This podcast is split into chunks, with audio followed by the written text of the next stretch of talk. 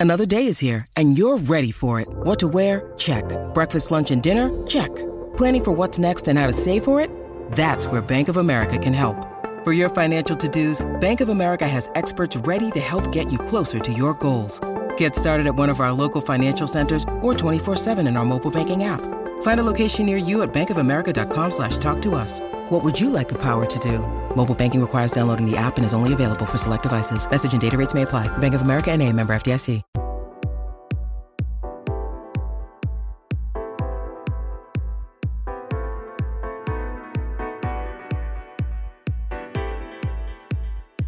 Welcome to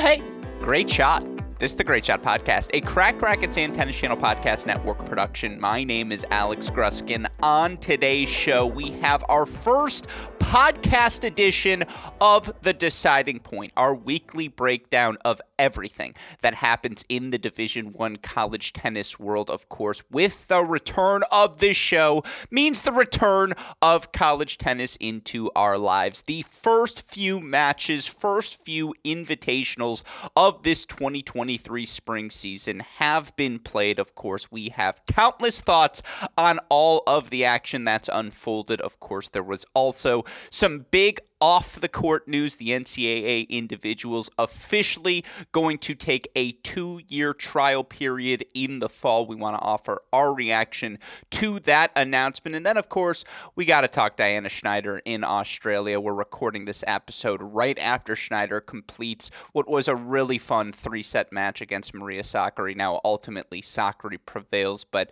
will she, won't she attend NC State? It's the conversation we will continue to have until we know a definitive answer. With all of that in mind, joining me for the first episode and every episode of The Deciding Point this season is a returning champion, the returning champion of returning champions here on our Cracked Racket shows, a man you know best as the founder of the No Ad, No Problem blog and podcast contributor to all things related to college tennis that we do here at Cracked Racquets. And of course, our dear friend, John J. Parsons. Jay, hey, great shot. Welcome back to the show. We have matches to discuss.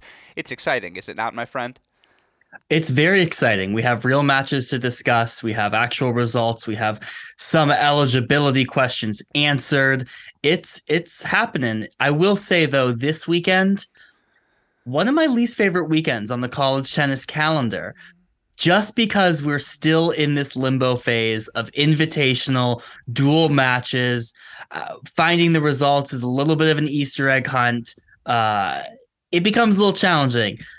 Le- least favorite weekend though just for the record is that weird weekend when just the big 10 plays their conference championship. I hate it. I wish we were all on the same page but no it's so great to have some results back uh, and it's excited to kick things off. That's hilarious. Yeah, this first week, really the first two weeks, are certainly a bit difficult to follow from afar unless you know to look for the invitationals, you know to look for the hidden dual results. It's difficult to find everything. For the record, listeners, I've yelled at Chris Halioris. He'll get the website up and running as soon as possible, week ahead, week behind, etc. As soon as he figures out what he can and can't do this season with all that college tennis data, of course, right now now, turn to the ITA website. They do have every result listed there if you're looking for what has happened, what's up ahead. Is it as perfectly organized as Chris's was? Not yet, but I promise you folks, they are working their way towards that. And of course, another thing the ITA is working on and is where we want to start today's show. It has been long discussed. It has been long proposed. I like to think we accelerated the process with our Cracked Racquets interview series, talking to 50 plus Division One Power Five coaches and talking about whether it would make sense to do this or not. But it's official. The NCAAs are going to take a trial run in the fall. Now, the team event is going to stay in the spring, but it's officially announced that I believe in 2024, 2025, the NCAA individual events will be held in the fall. That's all part of a grand plan to make fall the individual portion of the NCAA calendar. You get done with all the individual events, including NCAAs. Now you open up the entire dual match for specifically team action. You can play with the schedule. Maybe you can even play with the format if the matches become a little bit less prevalent to the immediate NCAA draw selection process we've talked about this so many different times, the implications of this decision, but let's do it once more, Jay. Your first reaction to this announcement and your reaction to how this impacts the immediate future of college tennis. Well, my first reaction was surprise, uh, mainly from a timing perspective, because the last time we had touched base on this was the in November. The competition oversight committee uh, had reviewed the proposal and essentially punted it and said, "Hey, you know, there are concerns about bracket integrity. There are concerns from different conferences. We need more data." And let's discuss this at a later meeting. And so that's where things were left. They had a December meeting, it wasn't discussed there. And then all of a sudden, we're getting the two year pilot program announcement. So I was initially surprised just from a pure timing perspective. Uh, but look, I think that this is a exciting opportunity for college tennis. I think to your point, it does have the opportunity to solidify what is a very clear fall schedule and a very clear spring season. And so I think that, you know, this has it's like a blank canvas, right? If we paint the right thing on it, it can work really well for college tennis. Now, the good news for all of the bodies involved here is they have an entire dry run in the fall of 2023 where they can work on what does this look like for a fall individual season that culminates in an NCAA singles title. So, you know, we'll we'll see how things play out over the next you know year two years um, but that was my initial reaction look I, I think that i'm excited to see how it plays out you that last point i think is critical because and we knew this was coming here at Cracked Racquets. It certainly seemed like all signs were pointing that direction. And having had the opportunity to text with some players, text with some coaches since that announcement was made, the biggest thing is uncertainty. No mm-hmm. one knows exactly what this is going to look like. I don't even think the ITA knows exactly what this fall national championship is going to look like quite yet. Now, the announcement was made two weeks ago, and knowing what I know about the ITA process, there is a plan in place. Now, we have yet to learn what the details of that plan are, and it will be on them to execute it over the course of the next 18 months. But that's the biggest reaction is uncertainty. There was certainly some frustration from the player side, particularly past players. You know, the NCAA Triple Crown, winning the team event, singles, and doubles it was one of the most prestigious things in all of college tennis, and it doesn't go away. But there was added gravitas to being a part of the NCAA tournament for a month consecutively, being at the tournament site for two straight weeks, being able to grind it out, have that degree of success, even when you just won one of those titles after winning the team event. Look at what Peyton Stearns did last year, how impressive that was to just be in Champaign for that long. Um, that's lost by moving it to the fall. Certainly, you don't have the gravitas of the two straight weeks, but you still have the Triple Crown. And we still talk about the Ohio State team, Buchanan and Rolla, who won both doubles uh, of the fall events as well as the NCAA doubles, that Triple Crown. They're the only team to do it. And there are other examples as well we can point to, but.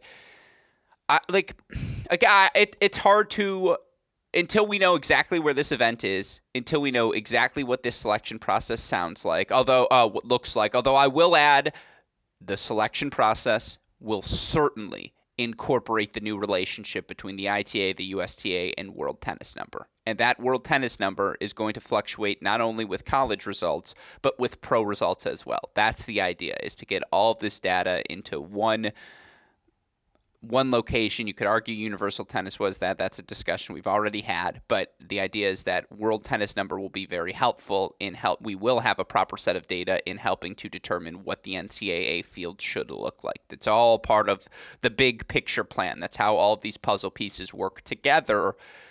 That said, again, there are some coaches who say, you know, location of the individuals isn't the issue. There are some coaches that say we're working on the fringes when this is not college tennis's program. And again, I'm not saying this. I'm just reporting what I have heard. I, I, it's impo- to your point, full circle here. It's impossible to know until we see it unfold, right? Yeah, it is. I mean, I think just underscoring the biggest concern that I've heard is really about bracket integrity, which is a nice word of a nice way of saying like, are the best players getting into this event, right? Or even you, playing it in the fall. If they're like, or, I'm good, I'm going to go play pros. Yep. Or even playing it now if you wanted to take the fall semester off and not enroll in school, but still play the NCAA is not an option, right? You have to make that choice. Um, so the biggest question is around, you know, how how the selection criteria works. If you look at the, a lot of people will point to the fall rankings, fall individual rankings, and say, wait a minute, if we use those rankings, right, to determine who gets into this tournament, probably not um, the right way of doing that. I have questions about the incorporation of uh, WTN into the rankings. We've heard for so long that non collegiate matches cannot be used for selection criteria. I do think there either needs to be some give on some of those previously honored NCAA restrictions for incorporation you know things like do schools get more competitive dates to play a more full national schedule in the fall? So ultimately there's just a lot of open questions but those open questions should not derail moving forward. We just need to answer those questions over the next 18 months. The other thing i would just lastly point to the facade of college tennis being a one semester sport is now erased. Like it is a full time commitment it, with this move to the fall with the NCAA uh, in terms of playing college tennis because 90% of the athletes, hmm, even more, probably 95, because less than 5% you would imagine with how many there actually are truly intend on playing pro tennis by the end of their college careers. But 90% at least of these athletes strive to make an NCAA tournament in their careers. And now you have to do that in the fall you have to play. You have to play the summer events as well. You can't take the summer off because certainly those matches, and not just the college, but the pro stuff as well, will factor into that fall criteria. Uh, whether that's good or bad, I leave up to each individual to that decision because some people have no problem being committed to tennis all year round, the structure that brings in their lives there will be others who are just like, ah, I want to be a college student. Like I, you know what I enjoy on a Saturday in the fall football season. I enjoy tailgating. I don't want to do these individual things. It will be fascinating to see how that how that rope is tugged between the two sides, for lack of a better term. Like I do think that's another point you have to mention here. Yeah, I mean, look, I think I have long felt that the year-round nature of college tennis can be a detriment to a lot of these student athletes, right? Who are for all intents and purposes, working year round who might not have pro aspirations. I think there's also something to be said for letting fans and and supporters of programs miss the sport a little bit. Uh, I think we lack that on the professional tennis side. So look, some players aren't going to have a problem, right? Playing year round, playing the summer events. Other players who don't have pro aspirations, which I would say probably 50 to 60%, maybe even higher of NCAA participants in that final 64 aren't going pro, right? Or aren't even going to attempt to go pro. They have internships in the summer, they have internships in the fall. And previously, you could kind of afford to take some time off it's going to be tough. Uh, it's going to be tough for coaches as well, right? Year round, they already are year round, but now you know you lose maybe a developmental period for a freshman who you want to work on fitness or you want to work on stroke production.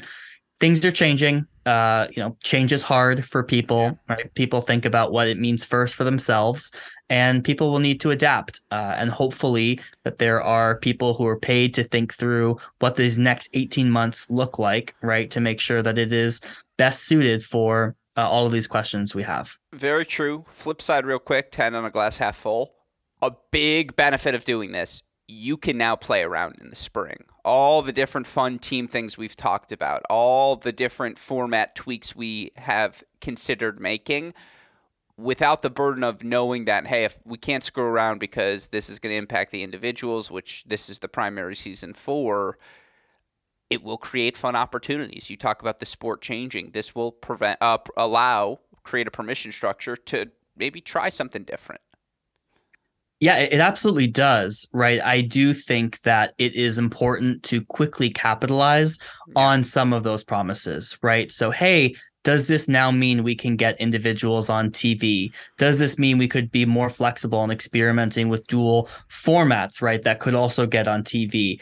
I think providing some carrot, right? Uh, some realization of that upside is going to be really important. I think there are a lot of people in college tennis who have felt maybe a little bit burned by some of the format changes leading to uh, improvements elsewhere, like things like TV. But you're absolutely right there is clear runway now to experiment with some of these exciting opportunities for the sport, as well as potentially um, greater visibility in the form of TV. There's just less tennis in October, in November, more space for the NCAAs to exist. I'll tell you this an unintended benefit, you know what's going to get a lot better? Cracked Racquets coverage of the 2020 five and six French Opens because we're not going to be burdened with NCAA individuals on top of the team event, on top of the year's second major as well it's a fascinating announcement with again plenty of impact in the sport moving forward. And my promise to you, listeners, I have to get my schedule straight with all this Australia stuff. I'm bringing Tim Russell on at some point over the course of the next 14 days. I'm sending a text to him tomorrow. That's my promise to all of you to get him on the show to discuss all the different things happening because I know there's some other fun stuff happening that will make college tennis fans excited as well. With that said, let's talk about some tennis and as it relates to this 2023 season. Now, we don't I don't want to get into specific results quite yet. I want to talk Diana Schneider because the 18-year-old is now inside the WTA top 100. She wins her first round match, straight set victory, overcomes a 5-2 deficit in the second set. Three sets against Sakkari tonight in the second round makes over $100,000 in prize money with this result has now solidified herself not a ranking inside the top 200, not a ranking inside the top 150, but barring some extraordinary event this week, she's going to be a top 100 player in the next edition of the WTA rankings. And with her lefty power game, with what's coming up in February, in early March. A lot of indoor hard court events where you feel like she could thrive and, dare I say, solidify herself with like a, a semifinal run in Lyon or, you know, one of those runs like that. Well, Maybe, she, okay. She's not on the entry list. Well, um, okay, so this is a very good point and brings up the next question. Again, it has been no there has been no clear sign one way or another from the Schneider camp. What sort of decision she has made we have talked about it before. Jay, I would ask you to rehash the off court impact for Schneider, why going to NC State makes sense for her, because that's a component I think a lot of tennis fans aren't aware of, and I don't mind repeating here.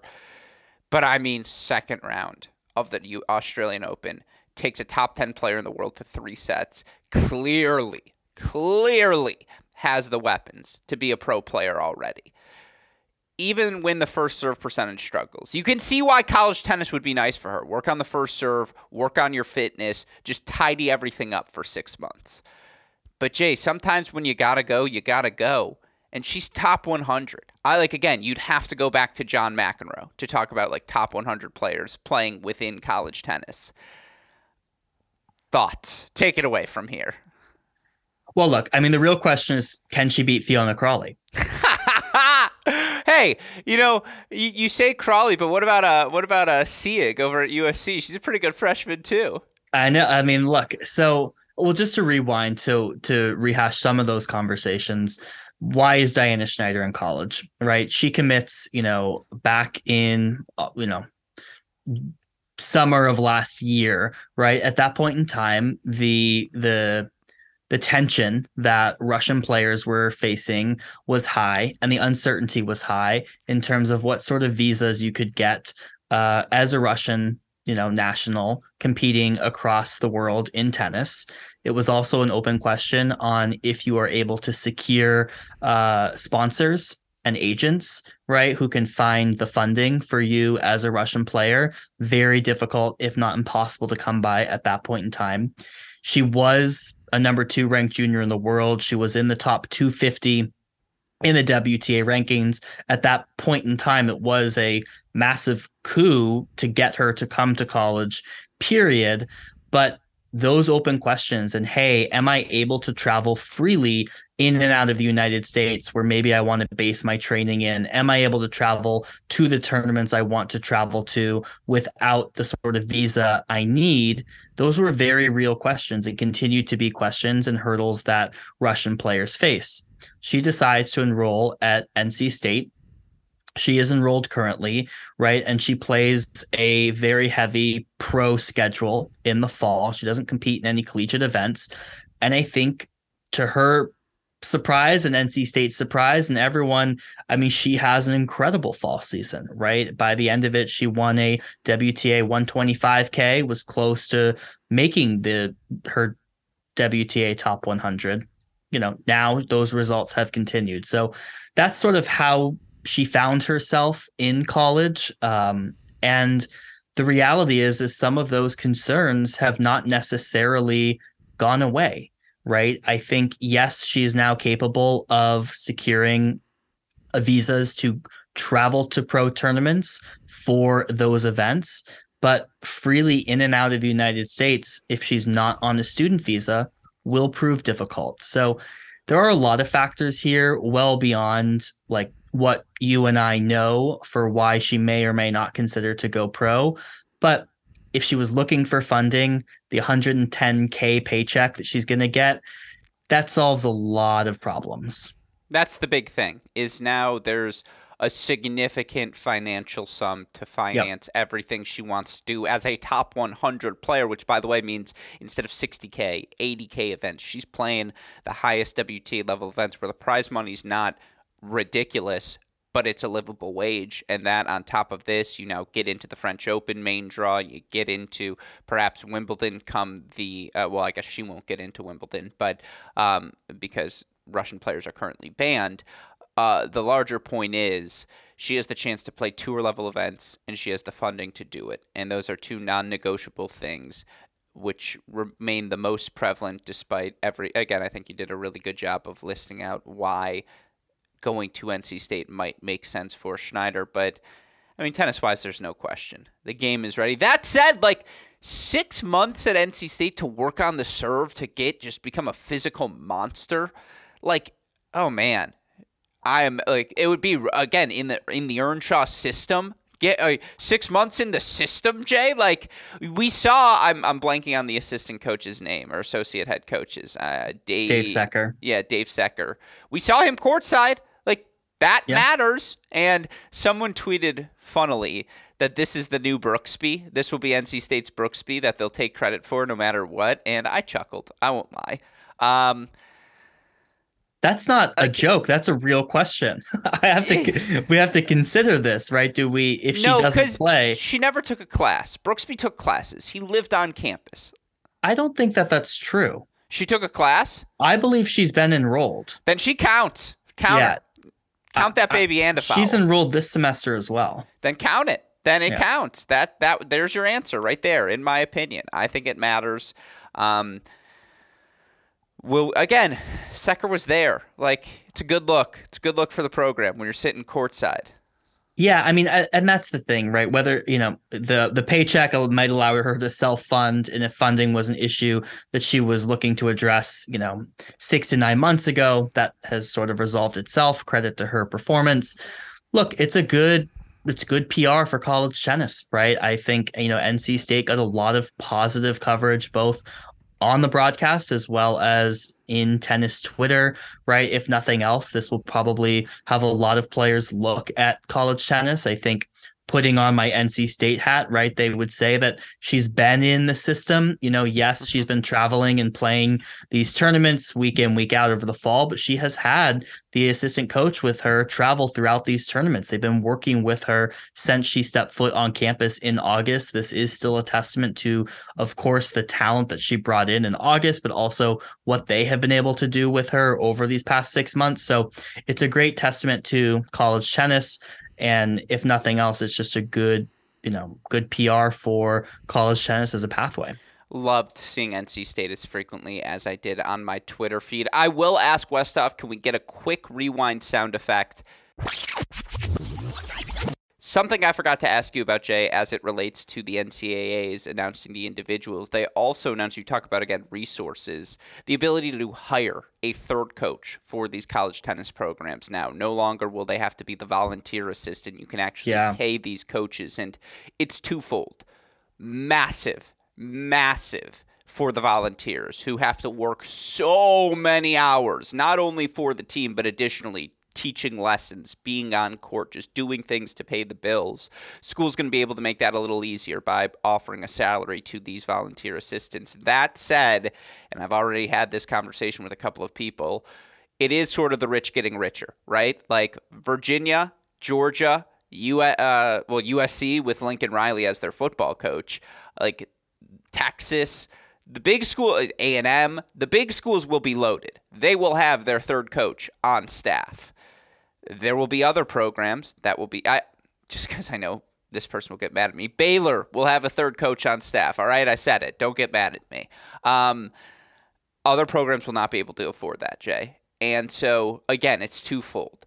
This is outstanding for a lot of volunteers, and even the volunteers who won't get a full salary to get any sort of salary yeah. helps.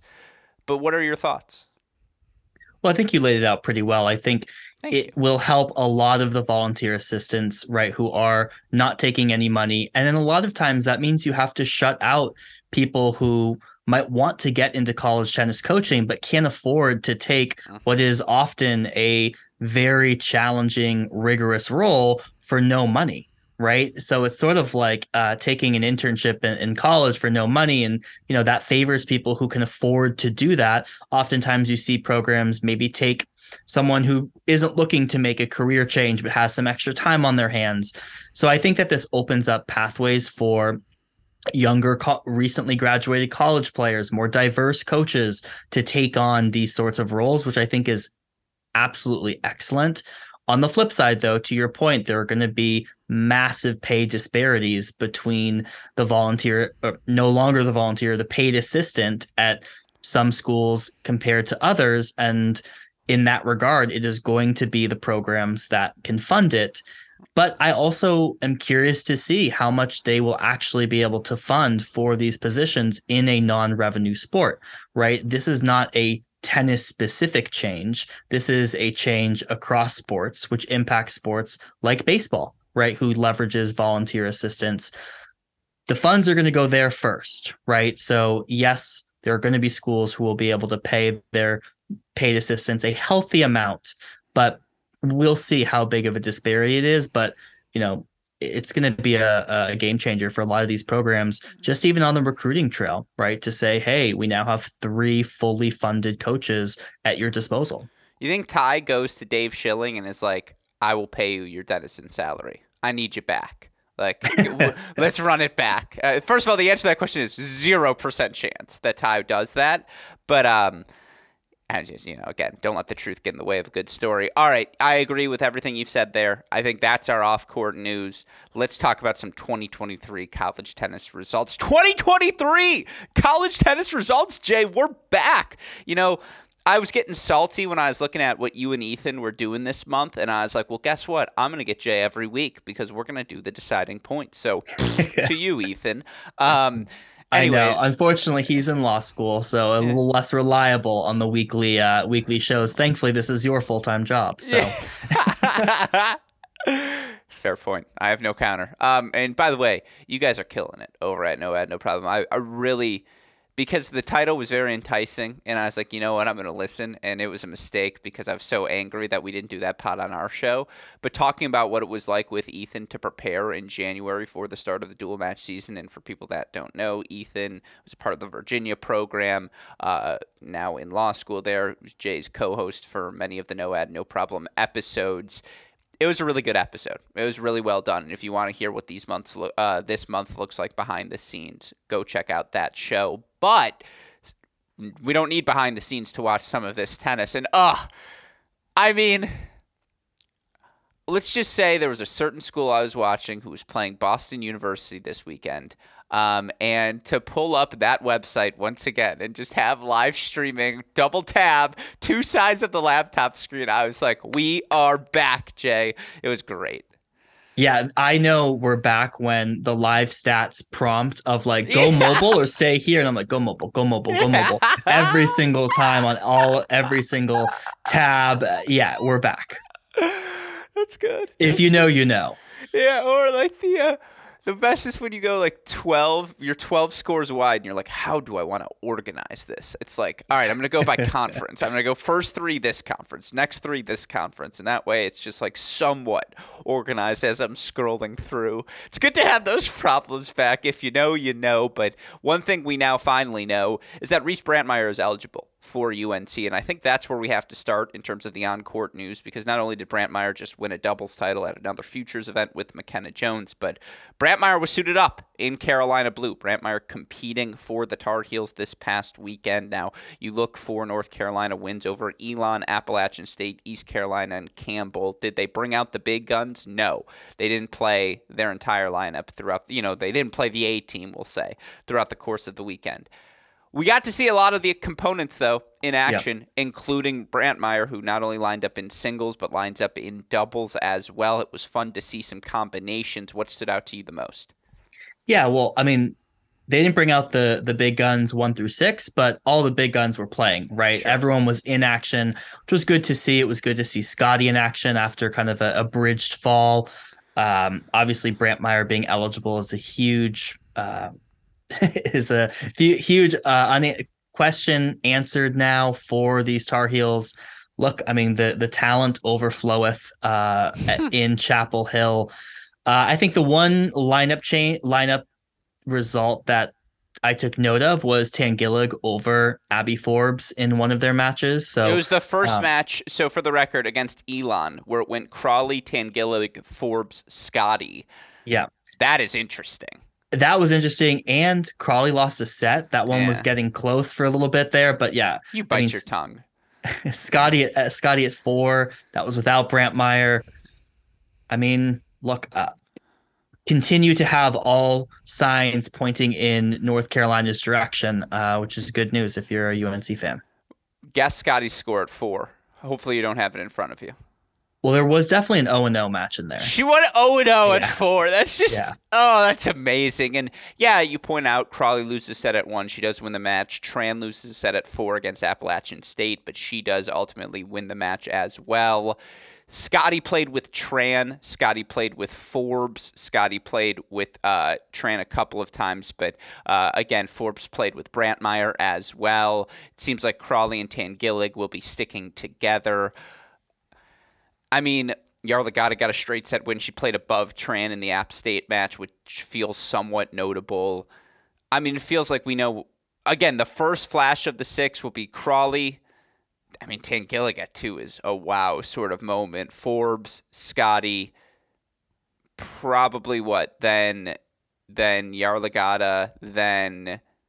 Well, I mean, you missed Brantmeier. Oh, right? yeah. So, oh, sorry. You're right. Of course, I missed Brantmeier. Brantmeier, who plays, again, two in the match where she does play singles above Scotty. Does she go four? Scotty five? Yarlagadda six? Oh, my God. Yeah. I mean, the, the three through five there is going to be uh, uh, unbeatable in a lot of ways. The idea of Brantmeier and Forbes, too, pushing Crawley and Tanguilig down to two doubles, which is very feasible in my opinion, because I think that's going to be a really good doubles team.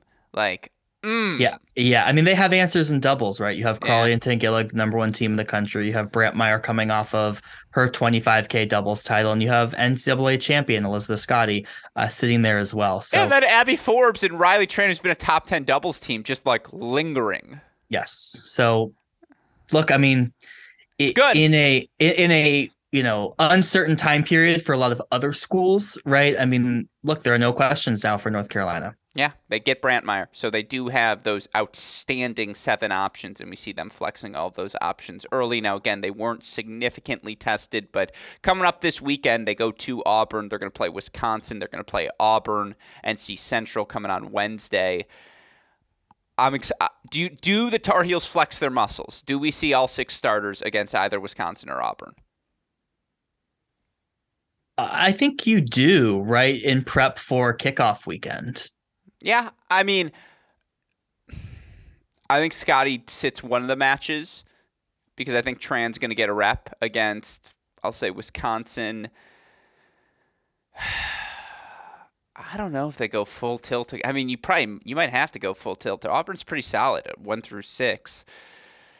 Oh, I'm excited to see the lineups. I really am. Again, you can hear that I'm giddy uh, for the start of this year. All right, that's enough on the Tar Heels. Let's move down Tobacco Road to Durham, where Chapel, uh, where excuse me, the Blue Devils get their season underway. They play a bunch of matches to kick off the year. The Blue Devils three and zero after wins over Furman, Charleston Southern, and Charlotte. And look, Furman and Charlotte are two solid teams. Not top 25 good, but certainly in that top 60 conversation. And you look for Duke, here's the most notable thing against Furman Beck, Mora, Jackson, Coleman, Brizgalova, Schvetz.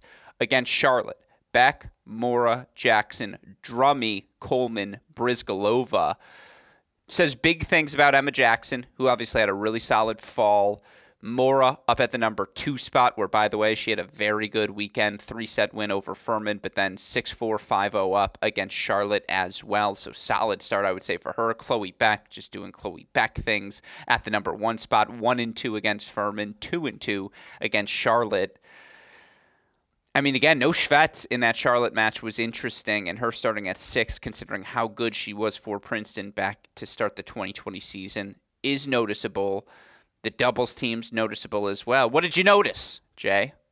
Well, it was it was Brizgalova at five and Schvetz at six in that Furman match, right? Because Furman certainly um, no slouch. Also brings in you know their head coach now is the former associate head coach at Duke. The assistant coach is Kelly Chen. They know this Duke team very well, so you know Duke Duke rolled it out. Um, you know with everyone but Drummy, who potentially is coming back from injury as they move her in at four, but yeah, that was the big. Um, I thought that was a big confidence uh, boost for Jackson and Coleman to put them in over the grad transfers you have in Glova and Schvetz. We'll see, right? We'll have to see how how those um, you know sophomores versus grad transfers play out. It did seem like they moved more down in a match. I think she was a little bit less convincing than some others in her wins. Um, so I expect that Drummy will start to move her way up in that Yeah. lineup. That was noticeable. Drummy at four. That's something Yes. that right away. I mean, again, she didn't play a ton of tennis in the fall, but that's No. something you, you certainly see. Yeah, absolutely. She did not play much. Uh, we talked about that when previewing Duke, but I anticipate that she is getting some reps in and she'll move her way back up to likely that two position. doubles teams. Beck in Mora at the number one spot. They win Yep. their first match down 5 2 in their second one. Coleman and Barankova get the nod at the number two spot where they go 2 0, drop two games. And then it's Jackson and Brizgalova. I, I do think that's noticeable. I like those pairings. Those are all pretty solid to me. Now, you do wonder again, though, does Georgia Drummy work her way into that lineup? Because to have the lefty at any spot, particularly eh, not the burden of one where Beck and Mora will hold things down for now, it's noticeable. Yeah, it definitely is. I mean, Duke has more options in doubles because Barankova is a very solid doubles player who has held down the number one spot for them over these past few years, and she won't factor in as much in singles. So if you think they have depth in singles, they have even more depth in doubles. So I imagine they'll continue to play with some of those uh, lineups, particularly if they start to get Drummy back into the doubles lineup. Yeah, it's going to be fascinating again to watch moving forward, but a good, strong start for a Duke team again. Good wins over Furman and Charlotte uh, to kick off their 2023 season. Again, I want to get to the invitationals because there were a wave of them, but we'll do that next. The last top team who showed us a sneak peek at their lineup was, of course, the defending National Indoor finalists, defending NCAA finalists, and that, of course, is the Oklahoma Sooners. You look uh, for Oklahoma, they kick off their season with victories over Missouri and Wyoming, uh, as well as a win over Tarleton State. Now they are traveling up north this weekend, and they will get a Michigan Ohio State Friday, Sunday. That is a sharp, sharp start to their 2023 season. And we'll talk about each of those teams in a moment when we get to the Michigan Invitational. I mean, talk to me about what you saw from the Sooners, the lineups, what you gleaned from the first three matches. Well, the biggest thing to take away was uh, Pisareva moving up in the lineup. We had previously seen her last season hold down that number five position. She moves up to number three uh, in their opening match. I think they ended up swapping her a, a few times with uh, Dana Guzman in their subsequent matches. But, uh, you know, she, that's on the heels of a, of a very solid fall for her. They did not play Ivana Corley uh, at number three singles, where you might expect her to play. That's where she was for the NCAA uh, team run. Other than that, I think the Oklahoma lineup isn't going to be as fluid as maybe some of these other teams. I think you have Layne Sleeth and Carmen Corley, Corley holding down one and two. I think you have players like you know, Ivana Corley if they want to slot her in at three, and then Pisareva and Guzman, and then you have you know Staker and um, and and their freshmen um, you know, Julia Garcia, who um, has had a, a pretty solid debut playing at that kind of five five line. When you need mealtime inspiration, it's worth shopping Kroger, where you'll find over 30,000 mouthwatering choices that excite your inner foodie. And no matter what tasty choice you make, you'll enjoy our everyday low prices, plus extra ways to save, like digital coupons worth over $600 each week. You can also save up to $1 off per gallon at the pump with fuel points. More savings and more inspiring flavors make shopping Kroger worth it every time. Kroger, fresh for everyone. Fuel restrictions apply. You know, I'm coming to the res- realization right now, and this is devastating because I was. I, I mean, it's devastating in the sense that it's a four hour drive there and then a four hour drive back. But Michigan plays Tennessee on the men's side on Thursday, and then the women play Oklahoma on the on Friday. Yeah, I, I made this known to you when we were doing the previews. No, I know, but you've got to be there. I have to go right because it's my city. Like I gotta host them. What if if I'm not there? Go. They're gonna be so. I'll just. I know the snark I'm gonna get from Audra and uh, the Tennessee staff and players as well. If I'm not there, they're gonna be like, "What? You ducking us?" And it's like, I'm not ducking you. I just. Yeah. I mean, it's the it's the Australian Open. Like, oh. I think. Well, I these are day matches, right? At least on the weekend. Yeah. Thursday men might be a, an evening one, but uh, it's a dereliction of duty if you don't.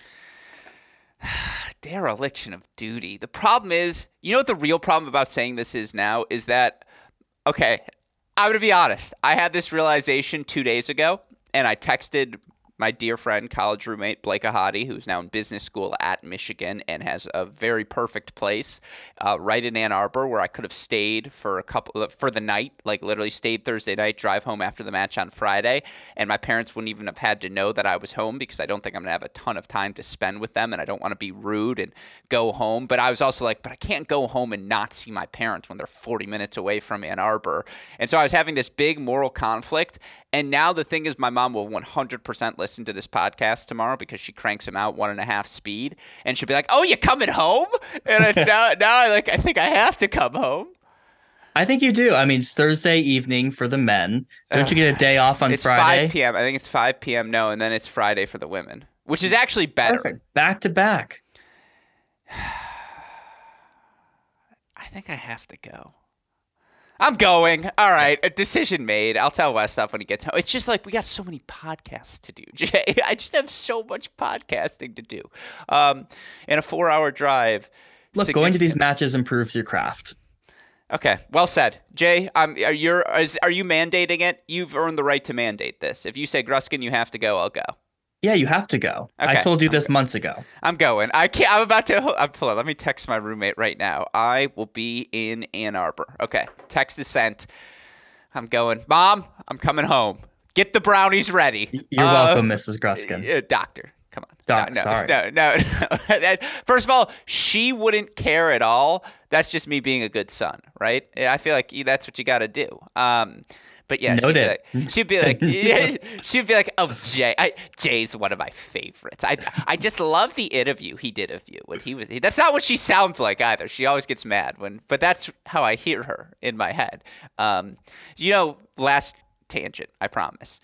So in Jewish culture, the term for grandmother is sometimes bubby, which just like straight out of the 1920s, the term bubby. Like, come on now.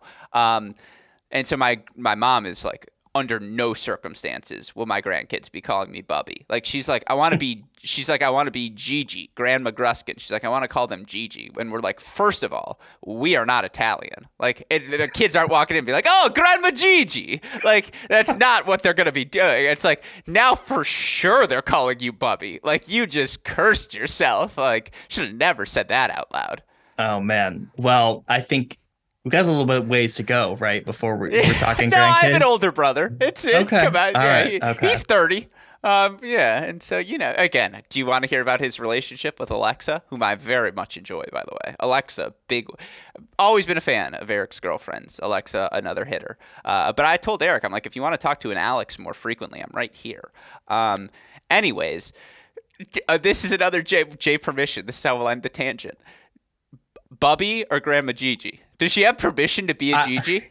I don't think you go Grandma Gigi. It's just Gigi because it stands for Grandma Gruskin. No, I know, but I think it's funnier if it's oh Grandma Gigi because that's like you can't just say oh Gigi like I, just it's hilarious. I mean, you already have the Jewish culture. There's no reason to co-opt the Italian one. This one. is what I'm saying.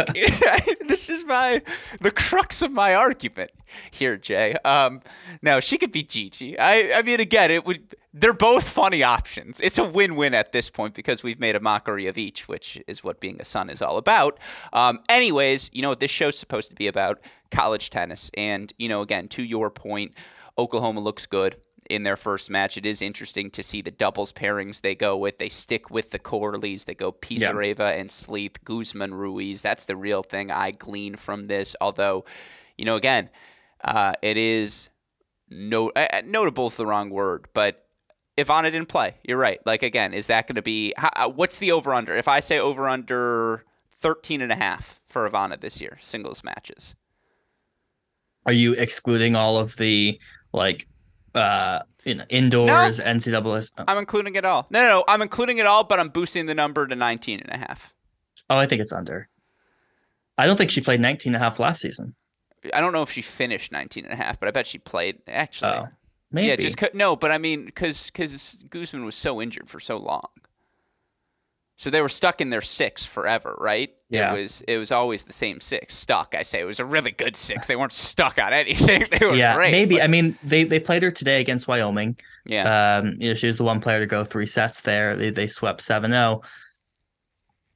I don't know. I think they're going to want to get some reps for um for Julia the freshman, right? And that means pulling someone and it likely means pulling Ivana. This is a Tom Brady, Drew Bledsoe scenario, not projecting future success for Brady, but it's like his first year, he was successful right away. Obviously, they have a freshman who's successful right away, and you've got this national indoor MVP quality player who it's just like, what do we do? It, it's fast. It's again, it's a fascinating thing to monitor throughout the course of the year. That's why we're talking about it week one. Let's talk some invitationals where we don't have clean dual match format, but certainly we get to see a bunch of players in action, and we will see clean dual matches for two of the teams I want to talk about next: Michigan, Ohio State, Tennessee, Ole Miss participating in the Michigan Invitational. Jay, what stood out to you from a results perspective? You know, the Michigan one was interesting because I felt like between Michigan, Ohio State, and Tennessee, it was a kind of a wash. Um, there were some days where I thought Michigan looked really good, other days where I thought Ohio State took it took it to them. I, I thought Tennessee underwhelmed a little bit, particularly Tennessee, you know, has a trio in Daria Kuczer, Mirtena, McGiffin, these players who you expect to hold down the top of the lineup who I didn't think had as strong as a you know invitational as you would expect. I think Michigan continues to look really deep, right? I think they have players that can go six, seven, eight. Um, some absences for Ohio State, no Boulais, uh, which you know is a is a big absence for them on the Michigan side. No Julia Fliegner, uh, which is another absence for them. But overall, those were kind of my takeaways. This is kind of like I felt like we kind of were intermixing all of these results. Nothing stood out um, super well. I disagree. I think Michigan won the weekend. I think really? they struggled in doubles, which congratulations. Other news, water, wet. Um, but they were really good in singles. And you're right. Like the the Achilles heel for this Michigan team will be Ohio State because these these players just play each other so frequently. There are no secrets in the scouting reports, no secrets in the matchups. Now we got to see some different ones, the big ones. Uh, Brizniak beating Jaden Brown in three set, Kontos over Hammond in three sets, Ratliff over Miller in three sets. You're right. That's the tough day. Like Ohio State plays well, and and that was a tough matchup. But you look for the Wolverines who go five and two against Tennessee in singles, who sweep Ole Miss in singles as well. They played better doubles in their matchups, not against Ohio State. And again, I think this is where you feel the Julia Fliegner absence, particularly given you know she will be a presence in their doubles lineup. Again, I'm not saying you know what unequivocal was too strong. But Michigan won the weekend. They go what? What was the overall record still with Ohio State? Four and three in singles, and again, Ohio State gets the big wins from Kontos, from Ratliff, from uh, Brizniak. But Michigan swept Ole Miss, who has a couple of ranked players. They they five two Tennessee, which is a really good result. Like I thought this Michigan team played well. Yeah, I don't know if I disagree that they came out up top, but that's where it was. It was. I mean, Ohio State also played uh, Ole Miss very well. Um, I, I do think the the Ohio State Michigan results that you're looking for there, particularly with Ohio State without Isabelle Boulais, you know. Um, so uh, here's my takeaway then, and you tell me if this is fair. Michigan and Ohio State, my takeaway from the weekend is they looked like top 16 teams. I'm not saying they're top 10 teams, but both of them are good enough that they should be seeded come the NCAA tournament. And that means they're going to have to have some success. Boy, does one of them really need to beat Oklahoma this weekend. That would be a massive boon for both teams. If you're a Wolverine fan, a Buckeye fan, you're rooting for one another against the Sooners this weekend for the sake of the conference. But I think these teams again should be in that next tier of conversation. Again, the top 11's pretty firm when you add A&M and Selma Ewing, but like uh, there's no Auburn's not definitively better than Michigan or Ohio State. Like I don't think Arizona State is definitively better than Michigan or Ohio State. Some of this next tier of teams you turn to. I think Michigan would be and Ohio State would both be upper end SEC teams. And upper end SEC teams such as Tennessee and Ole Miss are typically in the top 16 conversation. Is that a fair takeaway from the weekend? Yeah, I do not think Tennessee and Ole Miss are top 16 teams. No, However, but top 25. Way, top 25, the way that Michigan and Ohio State played those teams indicates that they're in Correct. the top 16 conversation. Well and I agree with you that that 12 onward, that 12 through 16, I think they're very much in that conversation. Now, we've chatted uh, previously about the challenge they will have in getting themselves into that conversation, given where they are ranked right now in the coaches poll and needing to secure some, you know, non-conference wins, which starts this weekend. But yeah, I came away impressed, honestly, with the depth of both teams. Right, you have a, a Shelly Berezniak in Ohio State who didn't really factor into the lineup. She gets some good wins this weekend. You have a lot of Michigan players up and down that lineup. Um, kind of having two and one, three and zero oh type weekends. So I think if anything, the depth for both of these teams will get them into top sixteen territory. I think this Michigan team's a year away, and I know Nicole Hammond's a senior. I think Serdon's a senior as well. But like, I know Jaden lost this weekend. I fully believe in her, in Kari. I think Julia's obviously playing really well. Gaia it plays outstanding tennis in the bottom of the lineup. I just really like the pieces for this Michigan team. And again, I think they're going to be, I really hope they're top 16 this year so they can take the lumps they need to be a team that's a year away. And then come next season, they're ready to rock and roll. But Tennessee's so fascinating. Just last thought on this invitational, no disrespect to Ole Miss, but like it really is dartboard tennis in that it's like, all right, we've got the seven names on the dartboard. You're playing one. Congrats, Kuczer. You're playing two. Congrats, Adeshina. Like you're play- like I, I no there were no clear indication for me looking at this weekend results who should play where. Yeah, I do think you have the three players that they're going to switch between, right? Platoon system of Kuczer, Murtena, and Tomase. Yeah, I think Tomase. I said I, I, I think said I said Adeshina, but you're right. And I said McGiffin earlier. It's it's Yeah. Tomase. Those three, and then uh, you know between Molinero, Adeshina, a lot of those players, um, Anzalotta, I'm, you know, plug them in at four, five, and six. I mean, they really have like you know six players there, all very very similar level.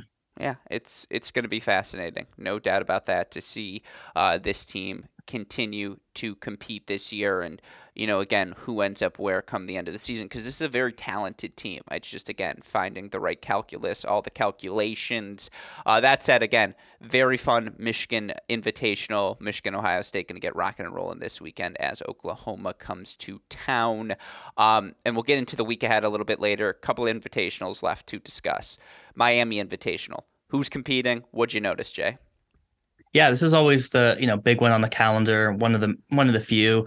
So this year it was Vanderbilt, NC State, Miami, and Texas. So a lot of interesting teams here. You know, you know, a few contenders here, a few teams that are going to be pushing that top 16, maybe even top 10 in Vandy and Miami.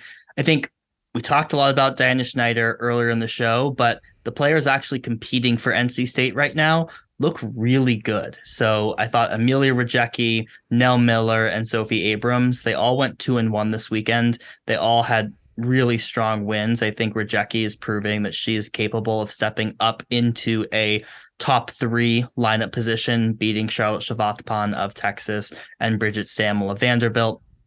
I thought Nell Miller and Sophie Abrams in particular. I know I had kind of questioned some of the NC State's depth. They looked great. Nell Miller knocking off Sabina Zeynalova of Texas, is um, Pfennig of Miami, Abrams beating uh, Malika Rapolu. So they had a lot of really good results um, on the NC State side. They look good in doubles as well. Miami was interesting. Uh, Miami, it was pretty much Alexa Noel, and that was it. Alexa Noel goes 3 and 0. She's kind of the player of the weekend. Um, she looks back to her. Which, by the way, is not insignificant. in what way?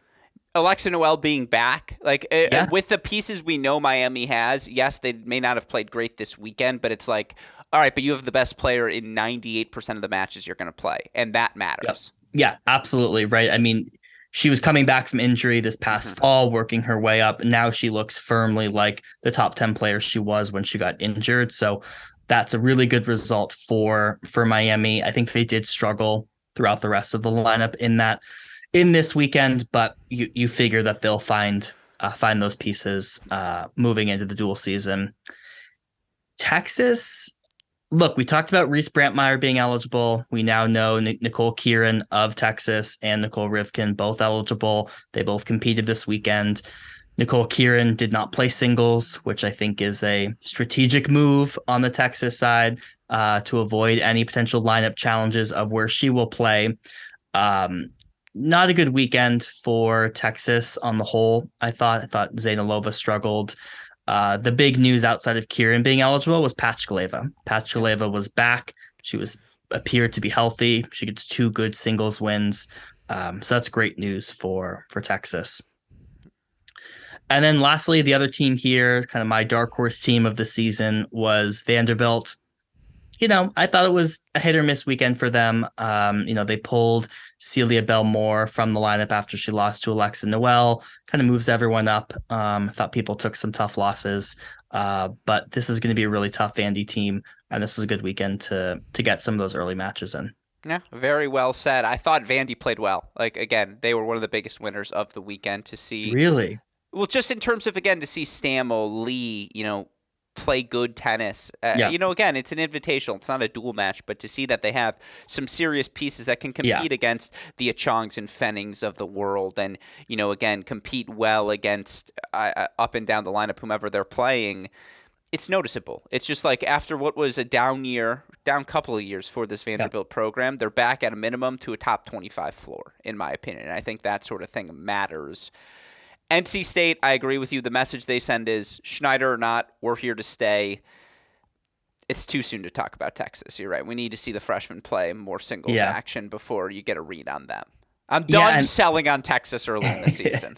yeah, that's what I was gonna say. Is you kind of just caveat it and you say like, well, we'll see how they look in April, right? Let's see how they look in May because there's just a lot of pieces here that they need to figure out. Um, a lot of injuries people are coming back from, a lot of absences. So, you know, we'll, we'll revisit the Texas conversation. I mean, we'll probably talk about it week after week, but we really should be talking about it uh, in April. Freeman Memorial, what happened?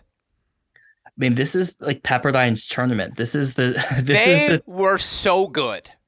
Yeah, and this is the tournament that they, I think, clinched our like top number yeah. one season uh preseason ranking last season. I mean, they just dominated this tournament last season. They dominated again. I mean, Lisa Zaar who we did not see collegiately in the fall. She plays excellent. She wins kind of the top tier draw there, beating Yepifanova of Stanford in the final. Savannah Broadus you know, wins her respective draw. You know, the only one who took a kind of a, a head scratcher was Janice Chen, who lost to Carly Briggs of Florida, but I thought she looked good in some of her other matches. I mean, Pepperdine just having the pieces, right? To have a Carolyn Campana, have an Anna Campana down there um, Pepperdine looked really good. I thought Stanford didn't bring their entire lineup here. They split their lineup between Las Vegas and San Diego, but Valencia Xu, I thought, had a very nice weekend. Um, she beat Banyawi Thumchaiwat uh, of Pepperdine. It's a good win for her. So Pepperdine, the winner. I thought both Stanford and, and Florida as well had some um, some redeeming wins uh, that they can feel confident in.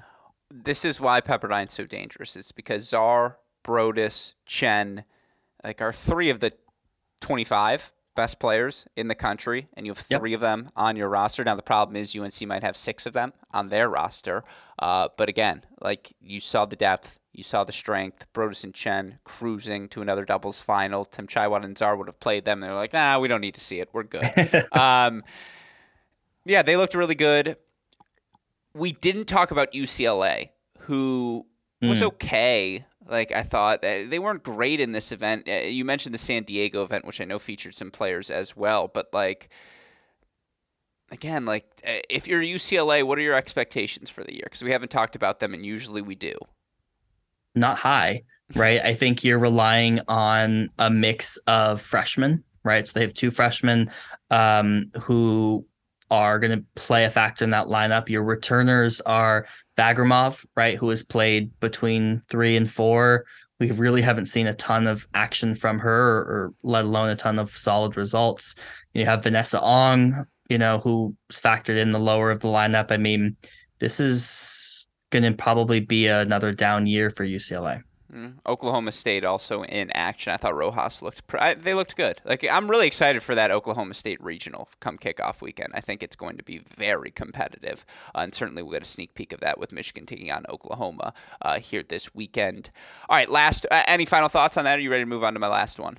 Yeah, what's your last one? All right, USC, who went down to Hawaii, got to compete with a bunch of different teams down there. I know Iowa State was there, a bunch of other teams. Now USC had a tough run against Iowa State, but I do think that we saw particularly, you know, a, a couple of good weeks from a couple of good players. You know, McKenna Koenig, I thought had a really good week. Uh, she, Grace Piper, who got a win over Hannah Viller Moeller of Cal in three sets, a win over Iowa State as well. I thought she had a really good week. And uh, again, when you look at this USC team, we know up top, you know, that uh, Sieg has earned her spot there. Cayetano has earned her spot there. Snow Han had a ridiculous fall.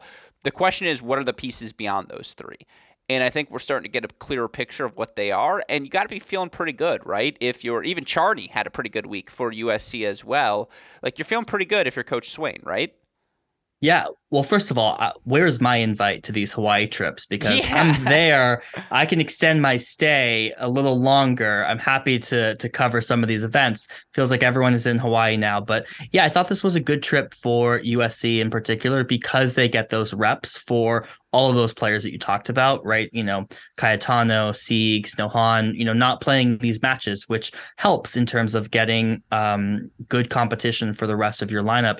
I think we didn't probably talk as much about McKenna Koenig as we did, you know, Grace Piper, but she's had a really solid end to her fall, continuing her January. So they have a lot of pieces on that USC, you know, four through seven, eight uh, lineup. So I think it'll be really good for them. Iowa State, they're sneaky, sneaky good. They are going to be good. Last season, they I think I was a year early on them. Maybe a year early. COVID derailed some of the, you know, they didn't get to go to kickoff weekend because of that. But man, I'm just looking at No, their roster's good. and- they're really Yeah, good. They're, they're not. I don't know up- if they're great anywhere, but they're really good. Yeah, they're just all their players are popping up in these invitationals and these regional events. It's like, whoa, they've got they've got some depth um on that team. So I've said for years, some people named Boomer are bound to have success. I've said it for years, right? And so again, not a shock uh, to see the team thriving uh, over in Iowa State. All right, any other results you want to look at the week ahead? Yeah, I think it's time to preview the week ahead. All right, what do we got? What are the things you'll be watching most closely? Well, first, shout out to the ITA who is releasing their matches of the week uh, on social media. I think they're listing five men's and five women's. Uh, we got a slate of, of five five matches I would call out. The first is on the West Coast. We got both UC Santa Barbara and Pepperdine going to Cal this weekend. UC Santa Barbara looking to have another top 25 esque season. And obviously, Pepperdine Berkeley, that was the match that initially derailed some of the Pepperdine love early uh, last season when Cal took them out at home. So that will be an, a, a great test uh, on the West Coast. You mentioned the North Carolina trip to Auburn. Uh, again, I mean, Caroline Lilly, their head coach, working her magic to get North Carolina coming to Auburn. They'll face uh, Auburn and Wisconsin. Both, I think, are going to be good tests. I don't think Auburn will be as strong as they were last season. Um, but again, good test for North Carolina. Got San Diego versus USC. We should see, hopefully, San uh, USC bring out their full lineup uh, with those players we talked about. Got Vanderbilt versus Northwestern. I think another sneaky good match. Good to see Vanderbilt's full lineup, uh, hopefully. And then last, and this is, you know, probably the marquee matches are, you know, defending NCAA finalist Oklahoma taking on both Michigan and Ohio State on the road. Probably going to be some barn burners. Looking forward to that one. Let me ask you this, and I think I know the correct answer, but again, you've been the authority on this podcast, so we will come full circle to wrap today's show. Does it behoove of me to A, wear both Michigan and Tennessee on Thursday, and then Michigan and Oklahoma gear at the matches, or B, just show up in Cracked Racquets gear and be completely neutral? Show up in both. Who's going to complain? The Michigan, Michigan- players are going to scream at me if I'm wearing non Michigan. They're going to be like, what are you doing? Meanwhile, this would forever cement my street cred with Tennessee's staff who would really appreciate it. That's the real one to do it at because, like, Woodruff and James would be like, you know what? You're not a scumbag, Alex. That's that's a very kind. Like they would understand the gesture I'm trying to make. Audra would not give a flying f- one way or the other. She would just be like, "What? What are you doing?" Yeah. Um, She'd be like, the, the green and the red look horrible together. What Yeah. doing? but like, oh, the Tennessee guys would really appreciate. The Michigan men would eviscerate me, um, and so would the Michigan women. Truth be told, Ronni would be like, "Go change right now." like this is no, um, which is why Cracked Racquets gear is the safe move, and that's what a professional would do. But you know how like remember when AJ Hawk's sister was dating Brady Quinn? AJ Hawk, the linebacker for Ohio State, Brady Quinn, the quarterback for Notre Dame. We'll go with that. Okay, so they played in a bowl game, and she wore a jersey, and it was half Brady Quinn, half AJ Hawk. So like half oh, Notre Oh, Dame, cool. half Ohio State. That's Yeah. me in this moment. This is me saying, "Hey, I love all of you guys equally." Yeah, equally." rooting for good college tennis. Yeah, but like all right, listeners, he's definitely just going to wear Cracked Racquets gear. I don't know if uh, I will. With, it's it's going to be a big decision. I with a Michigan undershirt, so he can uh, appease all the Michigan players. We'll leave stuff. it up to the gods. Whatever the gods decide, that's what I'll end up doing. But I'm all right. I'm going. Clean. By the way, I'm pot committed. I'm going, so I will be there. And one of my buddies goes, "We can hoop Friday morning," and I'm like, "In." That's just added incentive. Um, there you go. So, anyways, with all that said, that's your look, folks. Week one in the books. Week two ahead college tennis rocking and rolling, of course, starting next week. And this might be news to Jay. He and I will be doing this every Tuesday over on our Cracked Racquets YouTube channel. Of course, next week we'll be previewing the ITA kickoff weekend. So be on the look for these shows each and every week on video moving forward. And of course, every dropping every Wednesday morning on our Great Shot podcast feed. A shout out to the man who makes all of that possible, our super producer, Daniel Westoff, who, as always, has a of an editing job to do day in, day out. That said, Jay, before we go, any final thoughts? Thoughts? Any Australian Open things you want to throw my way? Uh, final shots at the listeners. Well, I'm really liking my JJ Wolf round of 16 pick. Yeah. So we'll see how that plays out for me. Uh, but it was great to see Ben Shelton get a win uh, at the Australian Open. Cool stat. He's just the second player uh, to do that in over uh, 35 years. So he and Blaž Rola uh, win the NCAAs and then the following year win uh, a round at the Australian Open. So Ben continues to make history. It's awesome to watch his run. I also think he and Rinky, with their college backgrounds, they were just better at engaging the crowd than everyone else. Like Rinky was so good at it, and it helps to be on home soil. Yeah. But I think it's the college tennis background. Like they, you just know how to work the crowd, work in energy in a way people who have never had that experience don't. Yeah, well, the flip for Ben is I think that the crowd was not necessarily on his side, but that is something you can still find a way to thrive off of. Sure, it's like playing in Knoxville uh, there to go. go full circle. But yeah, again, Australian Open coverage is going to continue here on this feed over on the Mini Break podcast feed as well. All the shows available over on crackedracquets.com. With that said, for the outstanding John J. Parsons, our super producer Daniel Westoff, and all of us here at both Cracked Racquets and the Tennis Channel Podcast Network. I'm your host, Alex Gruskin. Jay, what do we tell our listeners? Hey, great shot. We will see you all tomorrow. Thanks, everyone.